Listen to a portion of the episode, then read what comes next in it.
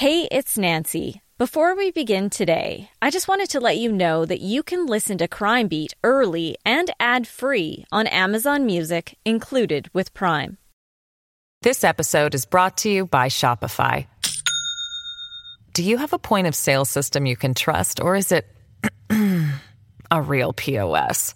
You need Shopify for retail. From accepting payments to managing inventory, Shopify POS has everything you need to sell in person. Go to shopify.com/system, all lowercase, to take your retail business to the next level today. That's shopify.com/system.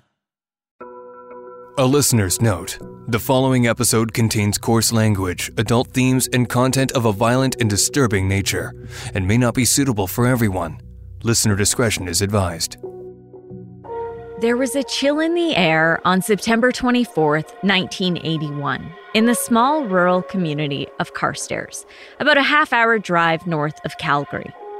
In the middle of the night, a 2-year-old girl, wearing only a nightie, was found on a street outside of the local post office. What happened that fateful night changed the course of a little girl's life forever. I remember, even though I was only 2 and a half, and the memories will always stay in there, and they've scarred me.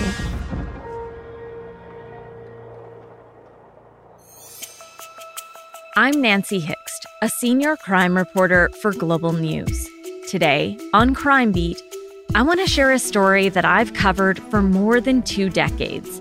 One that shows that a crime can sometimes come with a lifelong sentence for the victim. This is Stolen Innocence.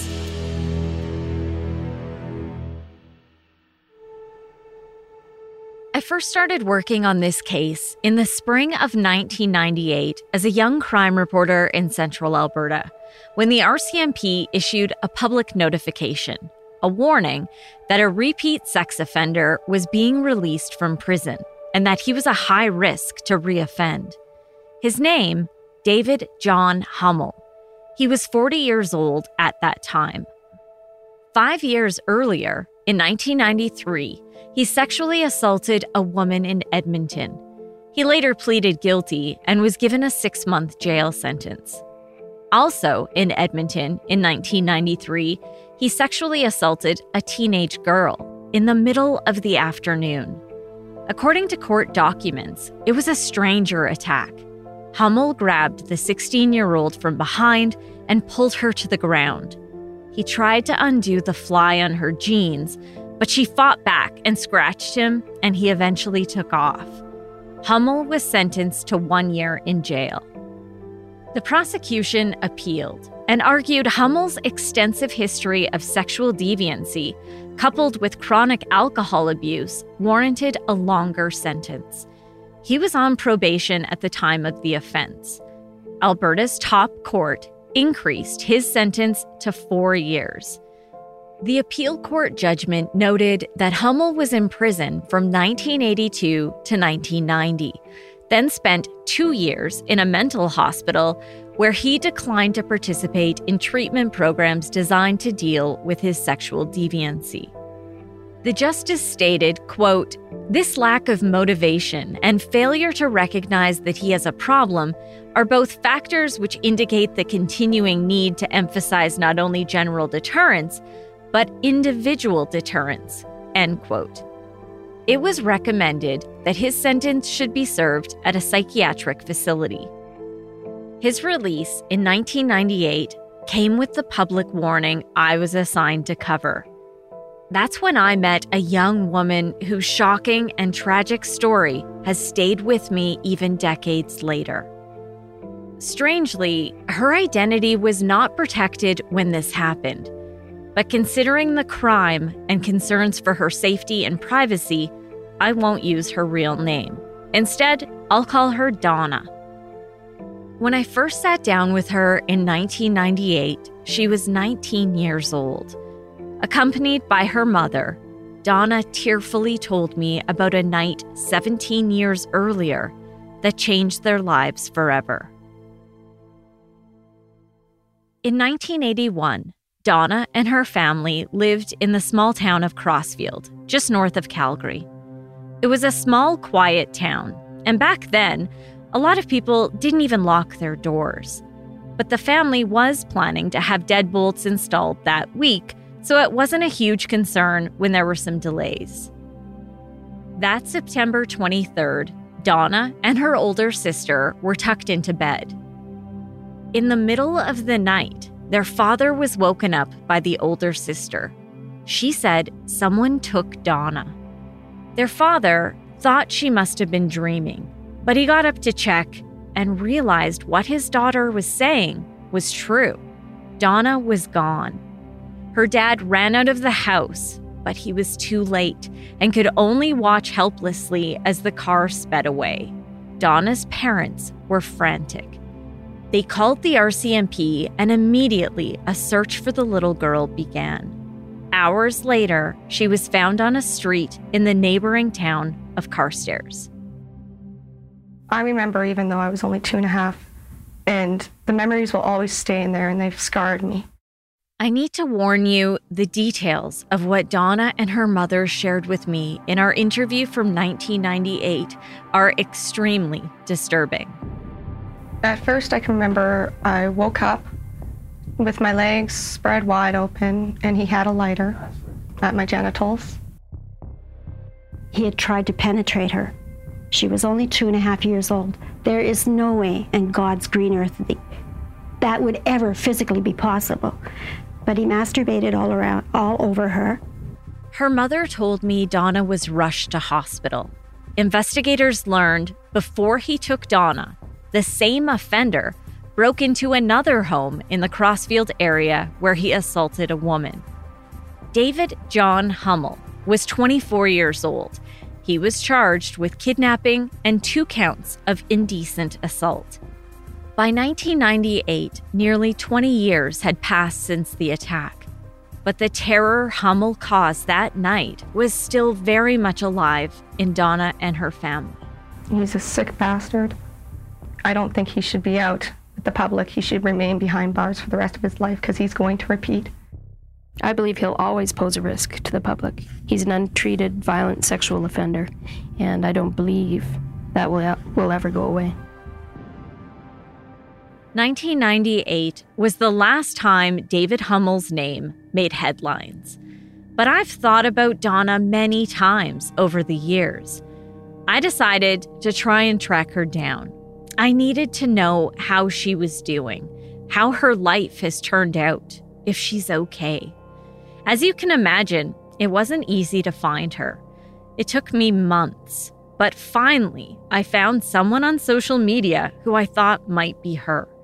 I sent her a message and asked if she remembered me from our story more than 20 years earlier. A few hours later, I received a response. It was her. We chatted back and forth, and about a month later, we met again in person.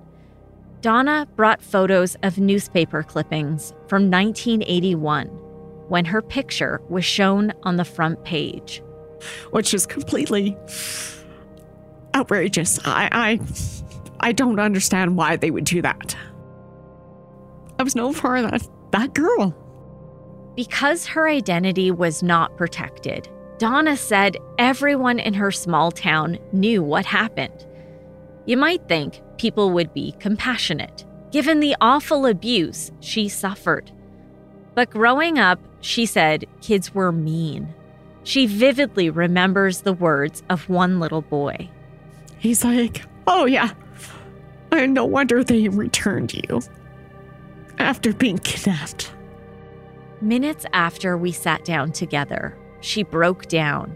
She told me about how things had only gotten progressively worse in her life since we last spoke. You can't imagine what it's done to me. I've thrown relationships to the curb. Potential marriage. All because I can't deal with it. You just don't understand what it does to you. So growing up, was it talked about in your house? No, not at all. But I have to live with it. It doesn't stop. It won't stop. You can put it in the back of your mind, but at the same time, it's always there. People said I would never remember, but I remember every single detail. When people have tragic events happen at a little age, they block it out, and I didn't.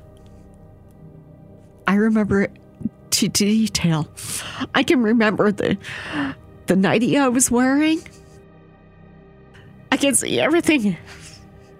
It's clear as day. Especially the lighter. That is very vivid.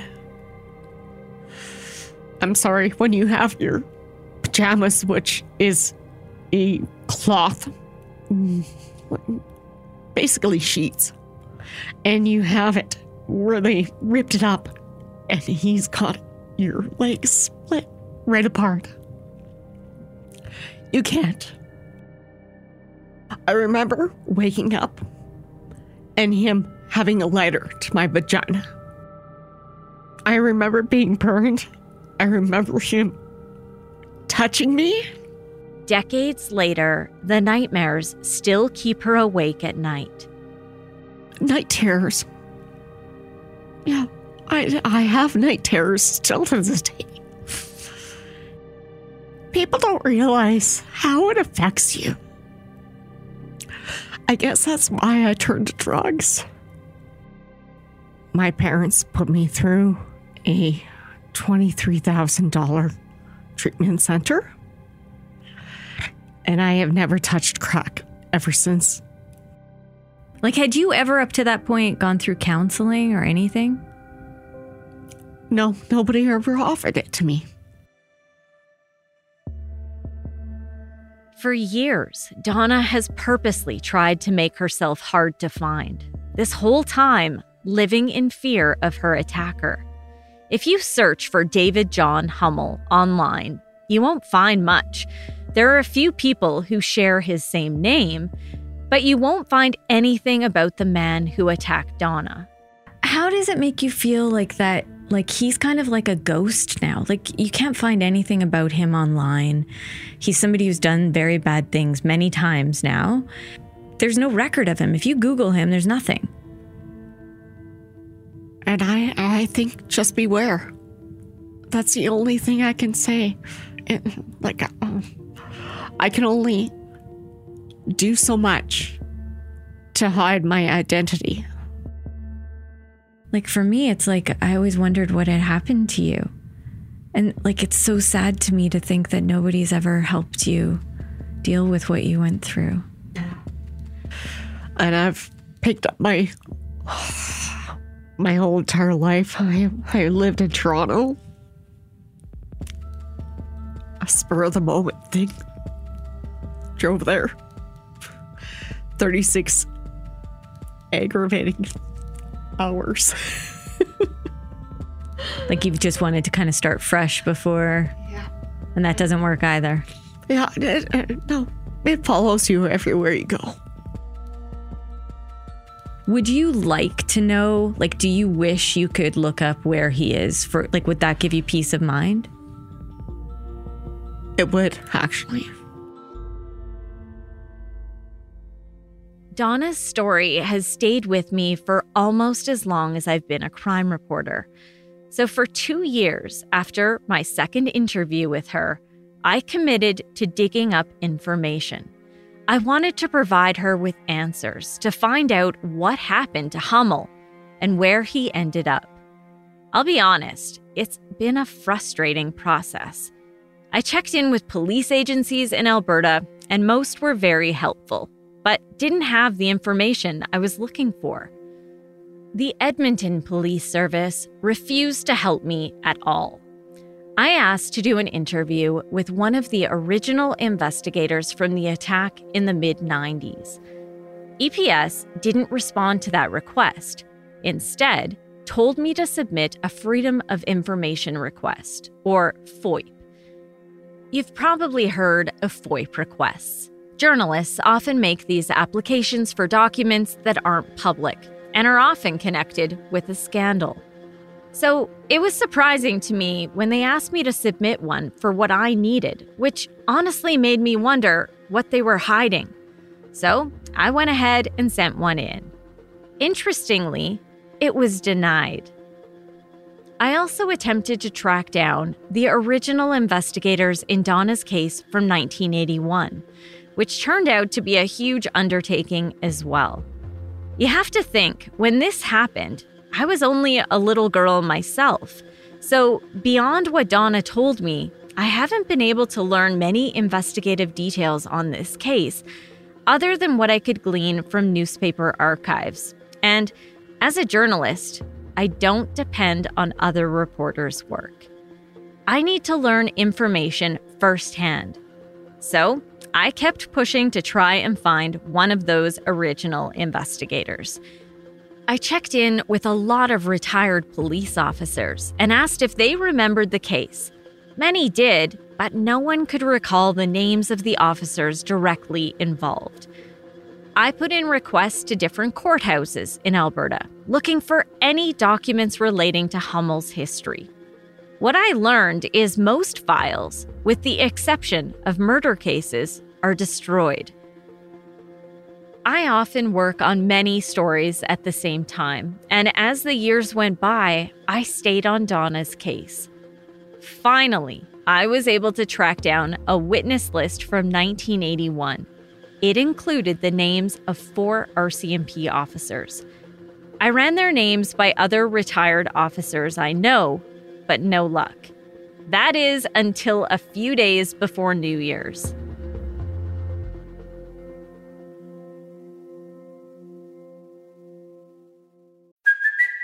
It's Kaylee Cuoco for Priceline. Ready to go to your happy place for a happy price? Well, why didn't you say so? Just download the Priceline app right now and save up to 60% on hotels. So whether it's Cousin Kevin's Kazoo Concert in Kansas City, go Kevin, or Becky's Bachelorette Bash in Bermuda, you never have to miss a trip ever again. So download the Priceline app today. Your savings are waiting. Go to your happy place for a happy price.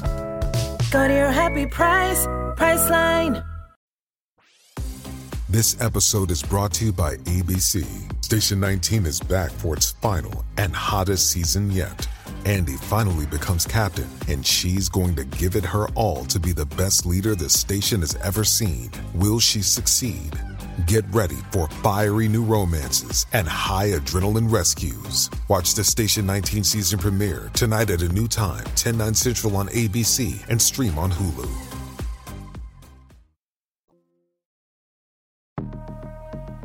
As I sat down to write this episode, I made one last-ditch attempt to track down one of these investigators. I reached out to one more friend who was a longtime RCMP officer. Sure enough, he recognized one of the names, and he was able to connect me with Dave Idet. I was a rookie constable with the RCMP at the time. I had about a year's service, give or take. Dave Idet was with the RCMP for more than 40 years and only recently retired. He was working the night Donna was kidnapped. And it's funny, I've only just recently had to turn over all my old notebooks to the RCMP, and I actually had my notebooks from back then. It would have been interesting to have a look at the notes I made. Before we spoke, he pulled out a scrapbook he made, filled with newspaper clippings of cases he's worked on throughout his career. In it, he saw the front-page article about Donna's abduction, and memories of that night came flooding back.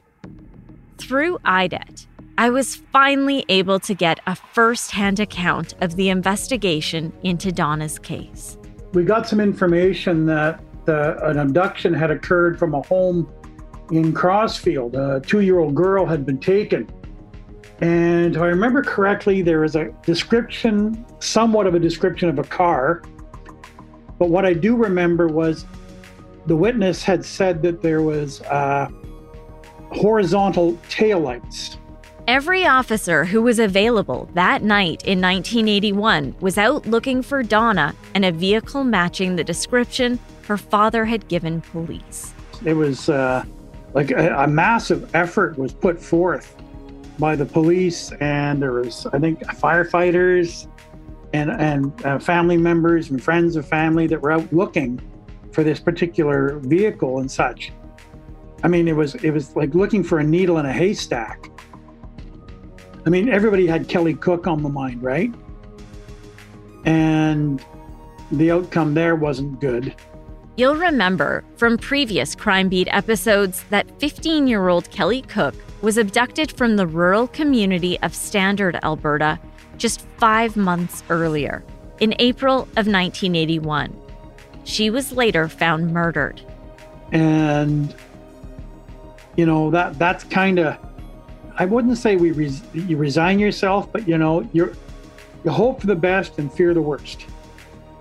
Being just barely a rookie constable, a year's service, and just, you know, it was all surreal almost, you know, and you know, your training kicks in and you do your best. As the search continued through the night, Idet was tasked with patrolling the town of Carstairs. I remember I got this call from the Red Deer dispatcher, telling me that this lady was out in front of the Carstairs Hotel, which was on the main drag in Carstairs. And she was there with a vehicle matching the description, and a man and a little girl. Constable Idet said he raced to that area. And sure enough, there was the missing girl. Yeah, she was in her pajamas, or nighty maybe, something like that. And I do remember she was crying and she was scared and she was cold. I should note, this was not a whodunit. A woman who spotted Donna on the street in Carstairs called police. When Idet arrived, the suspect was still nearby, waiting by a vehicle matching the description given to police by Donna's father. I remember the taillights. There was 4 horizontal taillights in this car, and I remember seeing that. And he actually said to me, when I picked the girl up and put her in the police car, he said she was crying, and he said, "She wants me." And that's how I made the connection.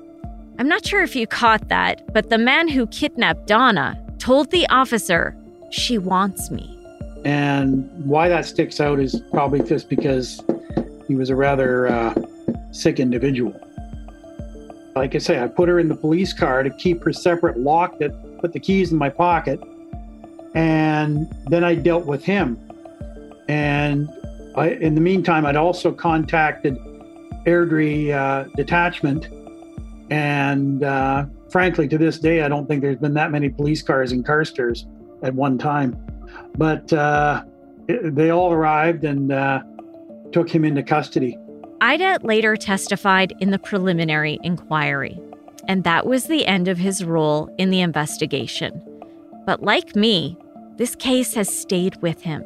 See, I often wondered, you know, occasionally, whatever happened to her, how she fared in life and this kind of thing. And the one thing I learned in my career is things like this, they have a lingering effect if you don't get the proper counseling, treatment, and even then, sometimes it still lingers.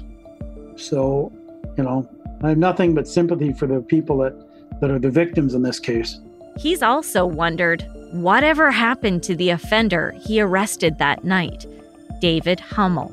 It never ceases to amaze me how these guys keep getting released and allowed to reoffend again.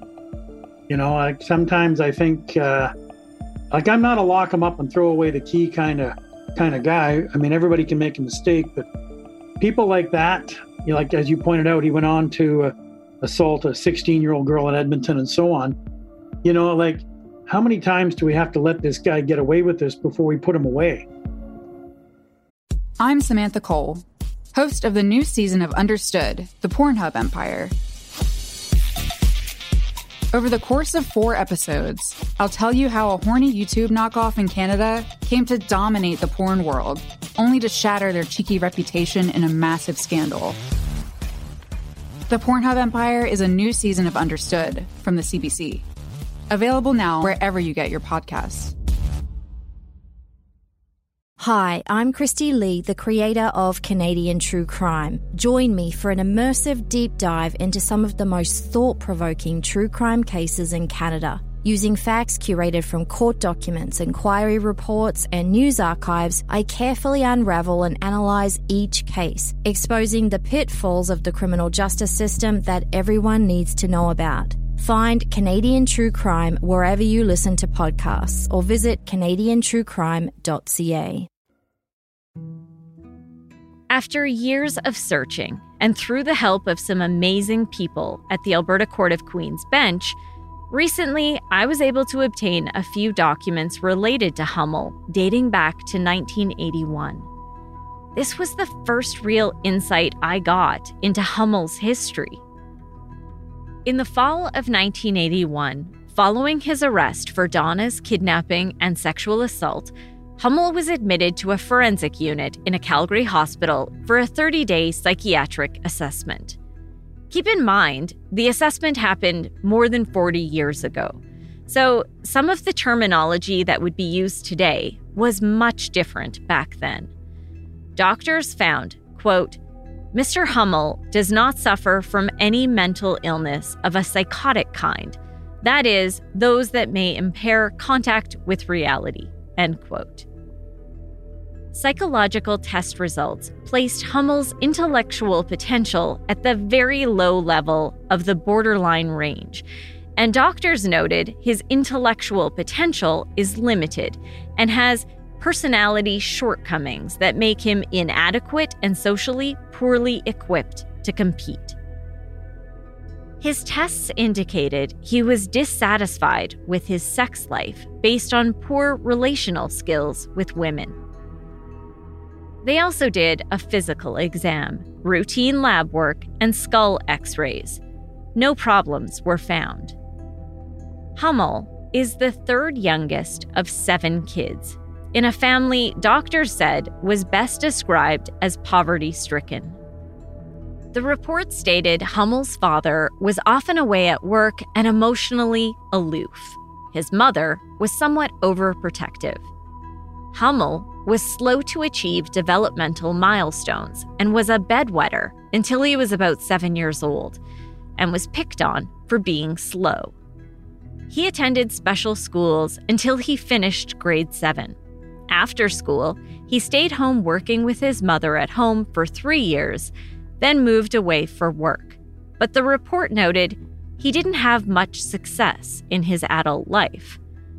Doctors noted he had problems relating to people, and most of his spare time was spent drinking at home alone, and that Hummel abused alcohol.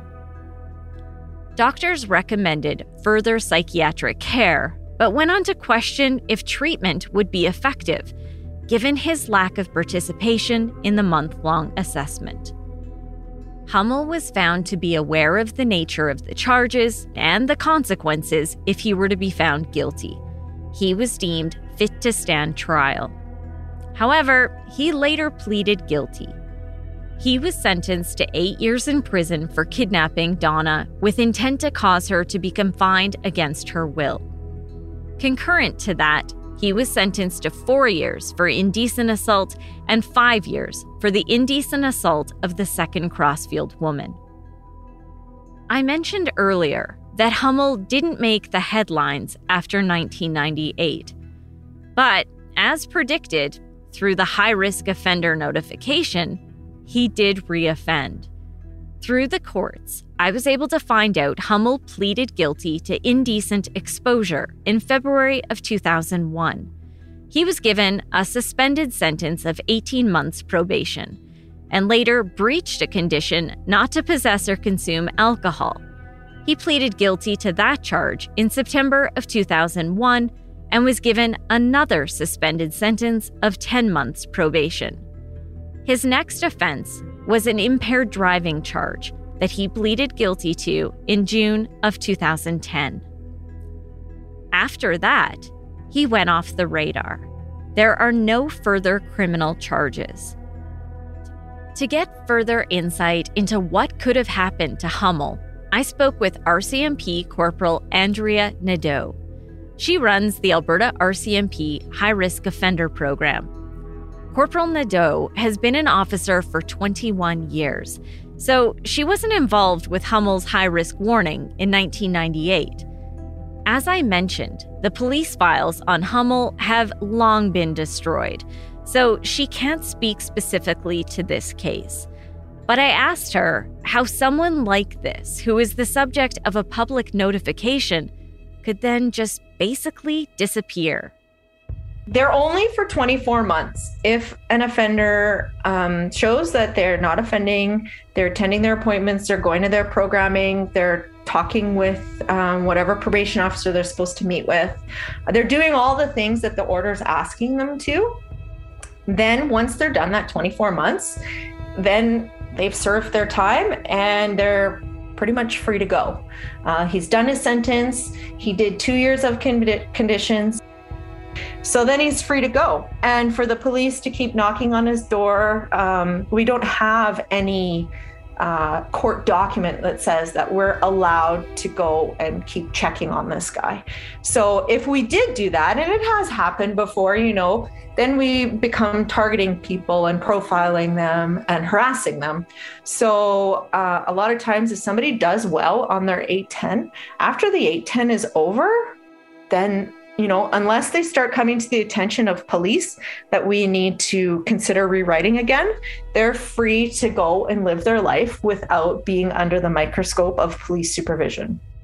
But she told me the bar for those warnings is high, and that particular charge of indecent exposure isn't necessarily considered a serious offense. Corporal Nadeau said offender management is a growing priority for many police agencies. And the goal now isn't just to keep tabs on a criminal, but rather to give them the tools they need to keep from reoffending.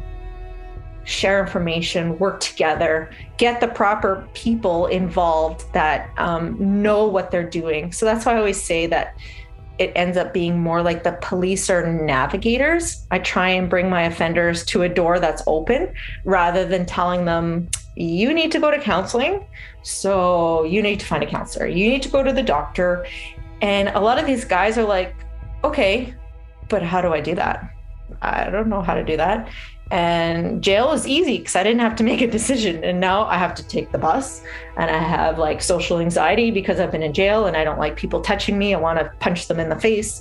Or, you know, I don't even know how to make a phone call to get there. I don't know what doctor to go to. If I go to a clinic and somebody looks at me and is rude to me, right away I leave because I have anxiety. So it's like looking at all those little factors that interrupt them getting better and trying to alleviate for them, make them more comfortable and send them to a door that's open so they'll be more successful. And that hasn't always traditionally been police work. Given he has no other criminal convictions past 2010, there's no evidence that Hummel continued to commit sexual offenses. But Corporal Nadeau said a lack of charges doesn't always tell the whole story. He quite possibly could have offended. A lot of victims have different reasons sometimes for not reporting. You know, there's a lot of fear in that. I don't know his offending patterns, but yeah, there could quite possibly be people that hear that come forward and say, you know, I was offended against by this male. I've had women come 10 years later, finally, I'm ready to talk about it. Or sometimes, you know, they just don't ever want to relive it because truthfully going through the court process, it's not easy and it's not fun because you have to maybe, you definitely have to go and relive those events because the judge wants to know the story. The Crown wants to know the story. When the police find out about it, they interview you, so they want to know the story. So if you're not ready to disclose all this personal information about yourself, you might not be willing to tell your story 4 or 5 times by the time it gets to trial, you know, and be prepared for having a defense attorney maybe try and you know, represent their client, which can be quite traumatic as well for a victim. Of course, there are other possibilities. Some people change. And I had offenders who have utilized the tools, the conditions, and have done really well long-term in their life. So we always have to give those people a chance. The courts say we do. A lot of people, things that destabilize them are their past trauma, their addictions, mental health. Those are like the big pillars. So maybe he was clean and sober for a couple of years and then he decided to use again and then he offended. Or maybe he was in a consenting relationship with somebody, fulfilled his need, and then there's a breakup and he had some, destabilizers in his life and then he offended again. But then he maybe had support to get him back stable. So when somebody is in imminent risk, there has to be a set of factors that we go through their history and identify. We call them the triggers. So whatever triggers for this man in his life, once they start to be present again, he becomes an imminent risk. He could be an imminent risk, like I said, for 2 years and not offend. He has those triggers. Maybe he's using porn to satisfy him or whatever, but they're there. And for whatever reason, he decides not to offend. And then one day he offends and it's this like big horrific one. And people are like, what happened? Usually there's a lead up of destabilizers leading up to that. I've been working on this episode since we launched Crime Beat in early 2019. It took me until January of 2020 to reconnect with Donna. For the next 2 years, I tried to track down Hummel. I exhausted every possible avenue I could think of. I checked for possible criminal charges in various provinces, which came up empty. I couldn't find any social media presence. Every month, I checked obituaries nationwide. Again, nothing. And then finally, as I was writing this episode, I got my answer. It's honestly not the news I was expecting. I needed to be certain. So again, I triple-checked obituaries. Nothing. I tried to confirm through registries and vital statistics. In Canada, these provincial agencies keep official records of births, deaths, marriages, and divorces. But the search requests were denied. Apparently, confirmation of death is only accessible by the public if it happens 50 years prior. Had it not been for several confidential sources, I would not have been able to confirm what I learned about Hummel. Finally, it was time to call Donna.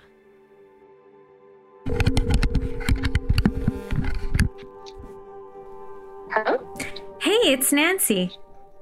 Hey, Nancy. It's been a while since we spoke. A long while, yes. As you know, I really wanted to be able to get you some answers, so I've kind of held off on sharing your story because I wanted to wait until I had those answers for you. Okay. So that I didn't kind of just leave you hanging, because I know for years you've kind of, been looking over your shoulder, wondering where Hummel is. And, it's taken me this long to get those answers for you. And it was only just recently through confidential sources that I was able to confirm that he has passed away. Yeah, he passed away in September of 2020. Wow. Now that you have that answer, how do you feel about that? It is a sense of relief in the fact that he can't harm anyone else, child or adults. Donna told me she still wonders if there are other victims out there. It doesn't mean that he didn't continue doing it. It's just he didn't get caught.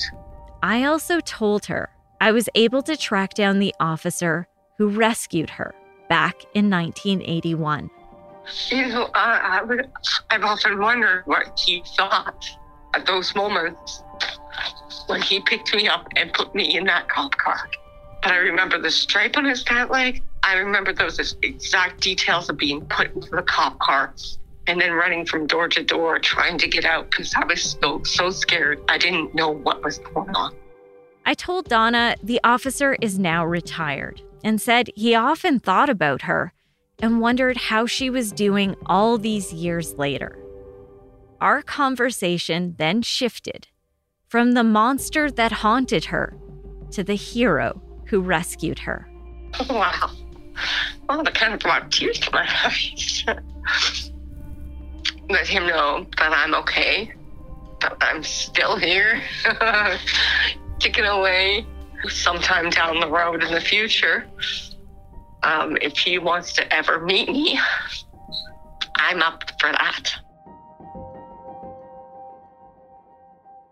A special thank you to Donna for her patience as I've worked on this and for trusting me to share her story. Crime Beat is written and produced by me, Nancy Hixt, with producer Dila Velasquez. Audio editing and sound design is by Rob Johnston. Special thanks to photographer-editor Danny Lentella for his work on this episode. And thanks to Chris Bassett, the acting VP of National and Network News for Global News. I would love to have you tell a friend about this podcast, and you can help me share these important stories by rating and reviewing Crime Beat on Apple Podcasts or wherever you listen. You can find me on Twitter @NancyHixt, on Facebook @NancyHixtCrimeBeat, and I'd love to have you join me on Instagram @Nancy.Hixt. That's NANCY.HIXT. Thanks again for listening. Please join me next time.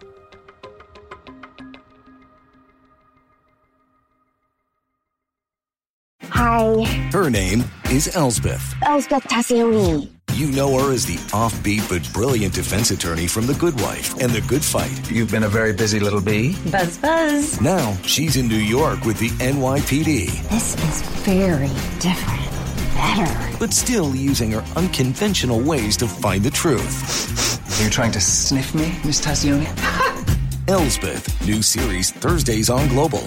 Stream on Stack TV.